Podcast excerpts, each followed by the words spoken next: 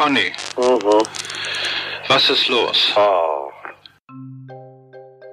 Faking Hitler ist die wahre Geschichte der gefälschten Hitler-Tagebücher, erzählt von mir, Malte Herwig. Eine Geschichte, die man so noch nie zuvor gehört hat, mit Aufnahmen aus den mitgeschnittenen Telefonaten zwischen Reporter Gerd Heidemann und Fälscher Konrad Kujau. Du, jetzt bin ich der Fälscher. Jetzt sagen die schon, ich hätte die Bücher gefälscht. Ach du je, ich höre doch gar nicht.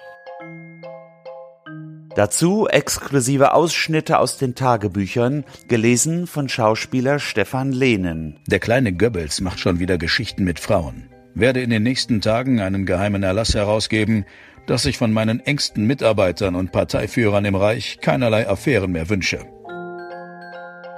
Außerdem begleite ich den Kujau-Sammler und Schatzsucher Mark-Oliver Boger, der sich in Bayern mit dem Metalldetektor auf die Jagd nach den Überresten aus Hitlers abgestürzter Maschine macht. Aber ich finde sogar Herrn Heidemann interessanter als Gesprächspartner als zum Beispiel Kuja. Herr Heidemann ist da aufrichtig und ehrlich hilft einem auch.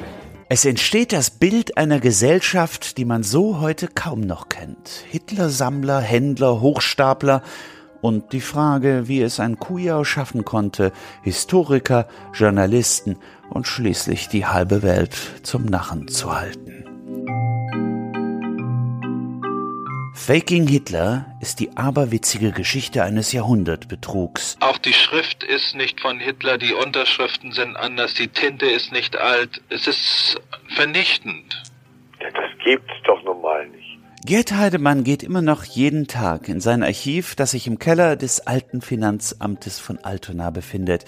Wenn man ihn da besuchen will, muss man erst einmal durch einen Hinterhof, dann eine Treppe runter durch den Heizungskeller.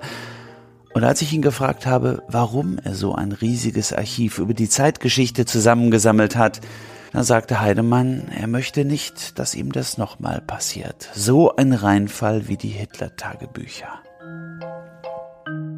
Was hast du da bloß gemacht, Conny?